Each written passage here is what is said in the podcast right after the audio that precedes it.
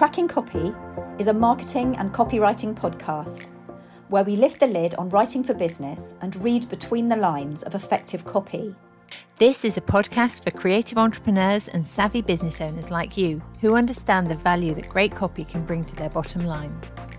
We dive into a different aspect of writing for business in each episode, debunk the myths about how we should write, and explore the ways that writing can be fun, conversational, and creative, while also being high impact for serious results. So listen, laugh, and learn with us, Ella Hoyos and Minnie McBride, as we share our words and wisdom in each snack sized episode. Expect some lightbulb moments, interesting guests, and practical takeaways as we crack the copy code together.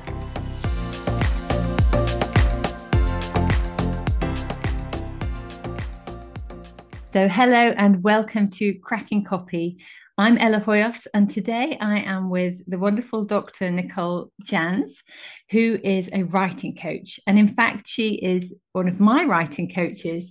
Um, and I was really keen to introduce her to the podcast because I know there are many writers out there or would be writers who could do with the accountability and support and a little bit of help just to get them started. And essentially that's that's what Nicole provides. Um, so welcome, Nicole. Welcome. Thanks for having me. It's lovely to have you here. Um, can you tell me a little bit about your services, what you do, and who are they for? Yeah, so um, I'm a writer's coach, an author, an entrepreneur, an academic, a po- podcaster, um, copywriter, anyone. And if you struggle with getting your articles or your book or any kind of writing to the finish line, then I'm here to create space, to create structure and accountability to get it done. Yeah. And I discovered your services, I think it was back in late 2021 or 2022. And I found you through Medium. So, Medium is a social blog, and I know you're quite active on there and you put various articles out. Um, but what caught my attention was um, a planner. You had a system in place to help writers. And I've tried many programs before. Um, and this seemed different somehow. Um, this was a more gentle approach. It was goal orientated, yes, which many writing coaches are. You know, what's your goal? How are you going to get there? How many words do you want to write? But also, you took a step back from that um, in the planner, and we'll, we'll come on to the planner later. But that was the, really the entry point for me. And then the other thing was checking you out. And Then I started stalking you a little bit because the planner was super useful, and that really helped me clarify my goal, my writing goals for the year ahead.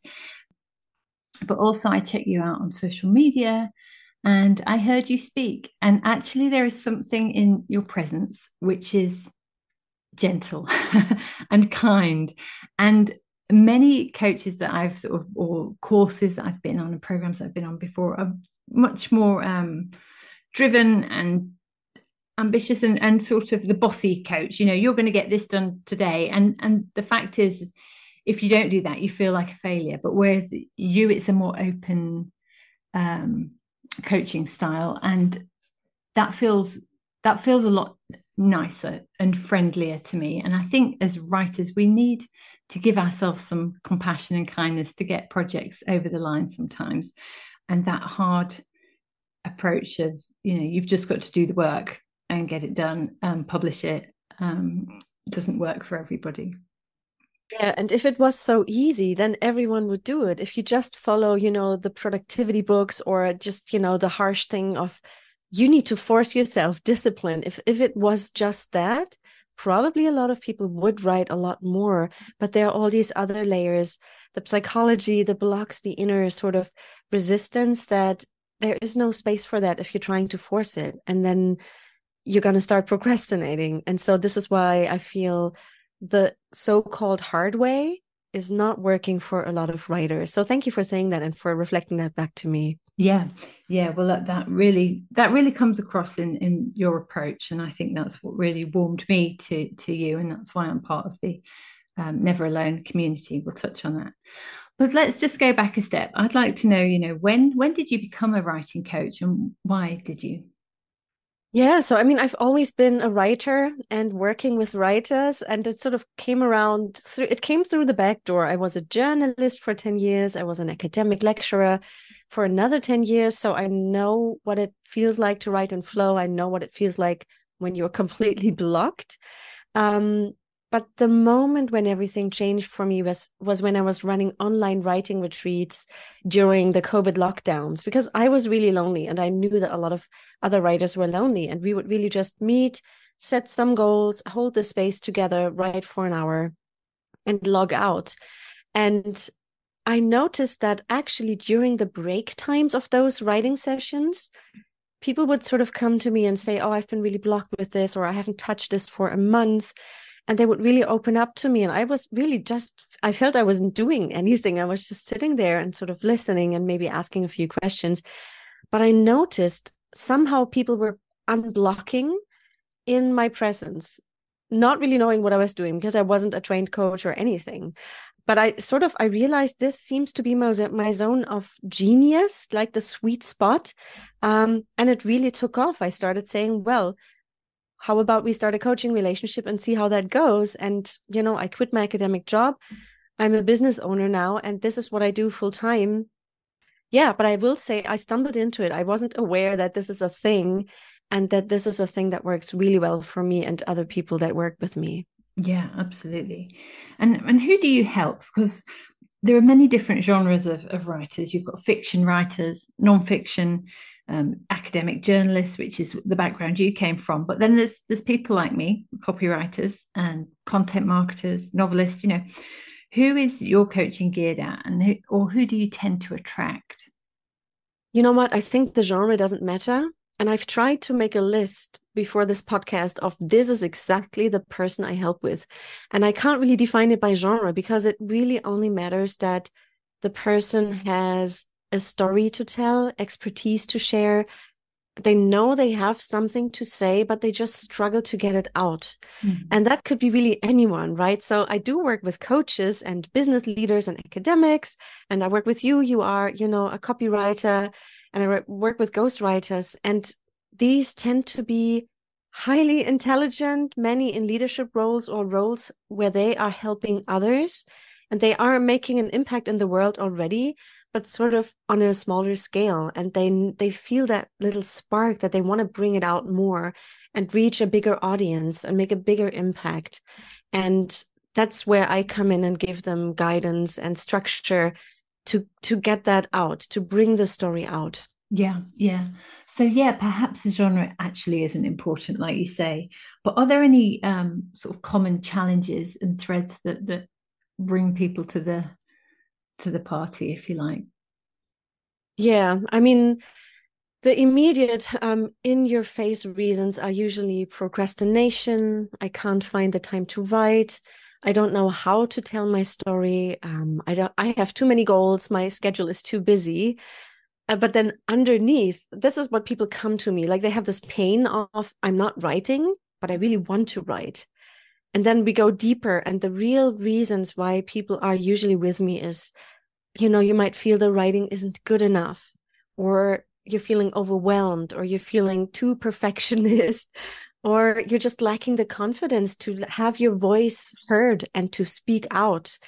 Um, and those are the deeper layers that obviously you know it takes a little while to get them out but this is these are the patterns that i've noticed. Yeah yeah i would agree with that. And i would agree that that sometimes it's it's um you just don't know why you're not doing the work that you really want to do either in your profession or your personal life. But but it's those blocks that i think you really help people to unearth and to know that it's normal as well that it's normal to have these um feelings and tendencies and uh, blockers, um, and that they can be overcome as well. Yeah, and I slip into them all the time myself, right? So I'm not just a writer's coach, I'm also a writer. I have all my own projects and I slip into procrastination. I slip into perfectionism heavily. And I know that pain, right? And I know how hard it can be to pull yourself out. But I also know that once you have a few tools, you can absolutely get out. You just, you know, you need to know how to do it and what works for yourself and everyone is obviously a little different. You know what is your ultimate goal? I guess what is your ultimate goal in um, if you could wave a magic wand and solve one problem for your ideal student or your writing community what would that be? Mm, ah, that's a really good question. I think what i would do is help all those writers out there who are frustrated to trust themselves yeah just trust yourself trust that your story matters trust that you are worthy to be seen Trust that there are people who need to hear your story and trust that you can create the space to do the writing and the time. And the reason why I'm I've sort of started with trust. A, this is what I need to hear. So I'm, this is just directly coming from inside of me. Um, but also, it is just so much easier to write when you come from a place of trust. Maybe not 100%, but maybe if you just have a small feeling that maybe maybe i can get there maybe what i'm thinking is worthy um and is you know then you can write from a different place. These deeper layers make it possible. You will make the time. You will overcome your block you will get started you will be excited. So but yeah trust. Yeah that's a good place to start. And we hear the um, term you know trust in the process and we don't always lean into that. What i've noticed working with you and having um, the Write Planner um, is that you have some really solid systems and processes in place so you can if you know the process you can trust in the process and and work through it that way. Um, could you talk a little bit to that some of your the systems and processes that you use and that you recommend?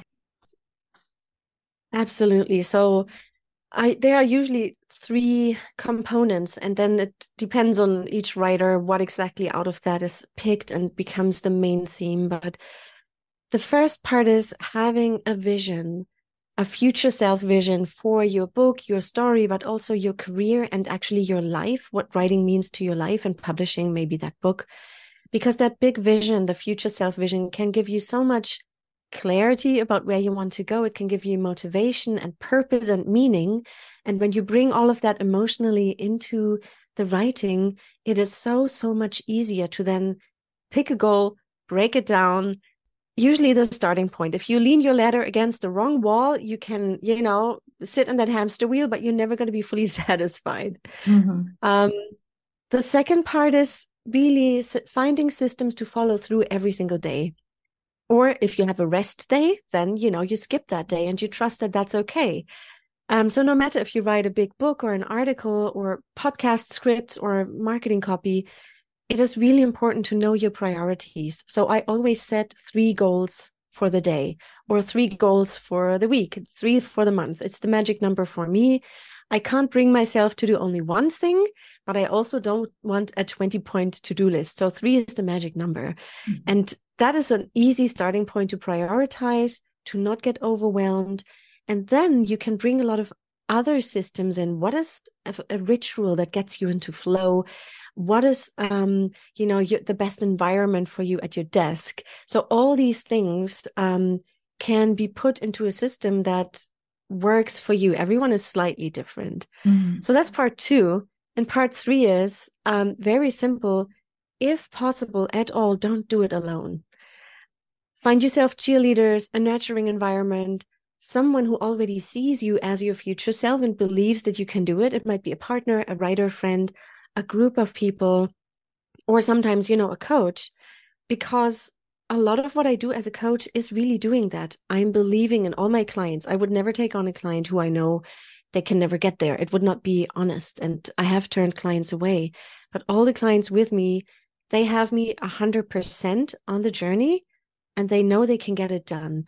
And that is sort of also a hidden part of the Write Habit Planner because it comes with a course and it comes with a community so that you never have to be on your own. You feel seen and heard during the writing process. And that's part three that is really important. Yeah, those are all really good points. The future self and knowing your direction of travel and having that that big vision and being brave with that vision um, for yourself as well. Because if you work at it and if you do step two and three and follow through, so get a good discipline, you're talking about a daily writing habit or daily discipline.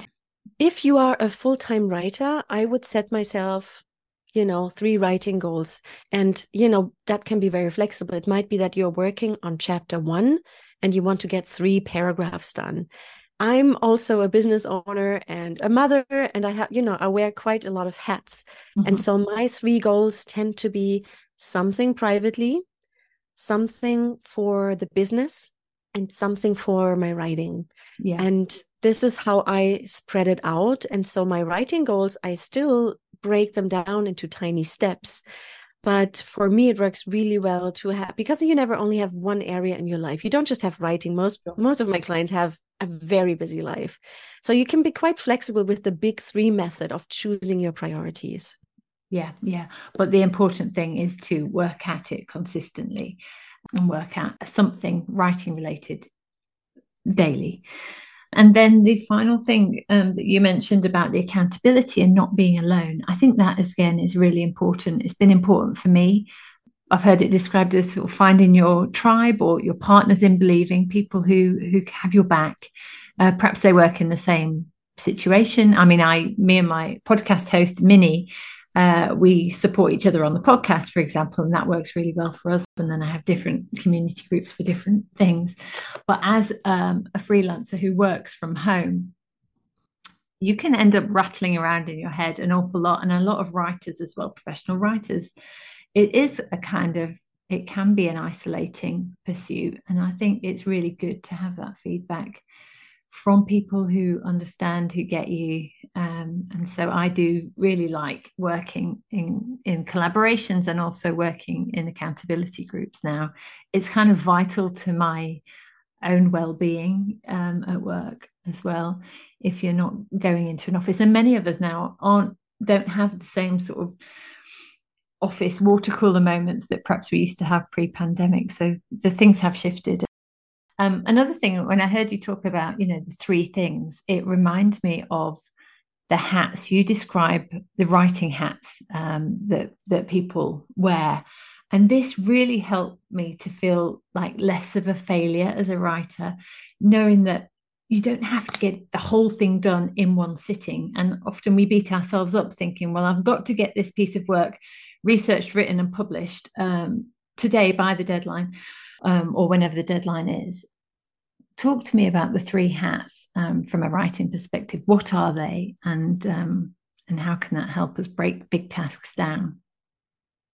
Yeah, imagine that, you know, you sit down at your desk, there's an array of nice, funny hats, baseball cap, whatever. Um, and you pick one and you put it on your head. And in that moment, you transform into the role of, let's say, the editor yeah, you are going through a piece of text that you've written, and all you have to do now is restructure, proofread, and edit it.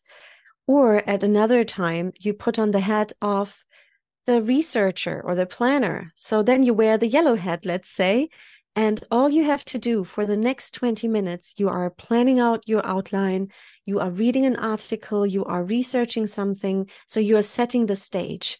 And then the hat that most people want to wear all the time, the golden hat, yeah, the crown, let's say, the tiara, whatever, um, is the writing hat where you are sitting down and you're creating new copy. You're writing a new draft. And oftentimes we don't distinguish between those hats. So you would sit at the desk, you tell yourself, I must write that article and then all the hats are on your head. It's uncomfortable because the editor is whispering in your ear, it's not good, but you haven't read enough for it. How dare you write? And then the writer is sitting there thinking, but I'm supposed to write. And it's cluttering your brain, making you, you know, I, I find that very overwhelming. Mm-hmm. But if you distinguish when you sit down at the desk, and that's what I ask, you know, whenever I work with writers, what are you doing in the next 20 minutes? Or my planner does the same. Are you writing, editing, or planning? That helps you just focus in on what the task is and honor that writing isn't just writing itself, but writing also means planning and editing and all the other related tasks. Yeah. Um, I yeah, it's it's working really well for me. And it was a revelation when I first I sort of invented that. Um, but it's you know not rocket science. Everyone knows that you need to be clear and intentional about your task. Yeah, absolutely. Well, it's really helps me as well in feeling like I can succeed at one thing. I might not succeed at all of those three things in one sitting, and that's okay. So there's there's many times where I sit down to approach a topic or a task and think, right, I've now I've got to write this thing because I've got the idea, I know what it is I want to write, or I've got the brief, I know what it is I want to write, and completely omit the fact that there is a piece of research and planning that needs to take place before, you know, in outlining the subject. Sometimes if it's a factual article or journalistic piece, I've got to research, I might have to interview some people. Um, you can't necessarily just sit down and you know words fall onto the page it doesn't work like that sometimes you have to do the planning piece first and to know that to separate those three things out is really helpful to me and similarly with the editing obviously you can't edit a blank page but there is a thing that many writers of I'm talking about myself here, do is where I try and self edit as I'm writing. Um, and that just really slows me down. Um, it's much better to sort of free write, get that messy draft out first. And then in a separate sitting, get the red pen out and get your editor's hat on and just look at that from with a with a a more dis- with some more distance between it. Um, but it's just a much more of a systematic way to work, isn't it? It's taking yeah taking those micro steps rather than trying to multitask and do the whole thing in, in one go. I want to talk a little bit to some of the, well, really the difference between your program and some of the other programs out there. I've tried Ship 30 for 30. Uh, you write and publish an article every day, a small essay every day for 30 days. Uh, that's a really popular one. Uh, there are other writing months, which are like sprints and things. NaNoWriMo, I think, is one. And uh, AcWriMo, I've not tried these ones either, but they're writing sprints. Um, there's some real positive things about these productive challenges, but I also think there's some fallout, there's some negative fallout as a result of pushing yourself down those roads. Can you speak to any of that and how your approach is different? Yeah, I mean, I know those challenges. I think they are fantastic if you need a push, um, if you're just before deadline, or if you just want to feel productive for a month. You know, often it's a 30 day um, challenge and so I I love those. I've done those, but I do know that there's a lot of um, there are a lot of things, systems, processes, and sort of just taking care of your mindset that cannot happen in that space because constantly pushing. And again, a deadline can give you a great rush, but it doesn't always work for everyone um, after that challenge is done. And some people, even dur- during a challenge like NaNoWriMo to write a novel in one month, for example, they start sort of losing that novelty effect, like the energy boost that comes in the first, you know, 10 days. And then they start seeing the other people posting on social media or in their forum how productive they still are because maybe their life looks different. Maybe they don't have caring obligations or a day job. Um, and then you start beating yourself up and you start thinking why isn't this working right or right or if even if you've been productive during a challenge but the day after you fall into a hole and suddenly you feel lonely because you didn't set up a bigger system you just work within that sprint and what then can happen it doesn't have to yeah but mm-hmm. you think you're doing it wrong you think you know others are better and it can bring you into procrastination and block if you don't have anything, any sort of safety net.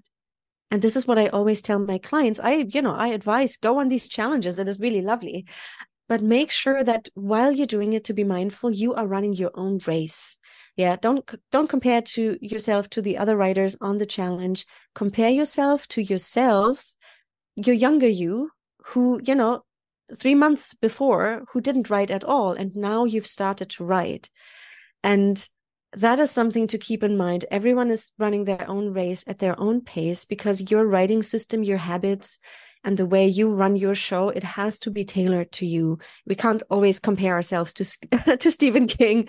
A yeah. lot of my clients refer to Stephen King and say, "Well, Stephen King does this and does that, and this is how he writes every day." And I say, "Yes, but who are you?" And then we talk about them and their life, and that is um, much more fruitful. Yeah.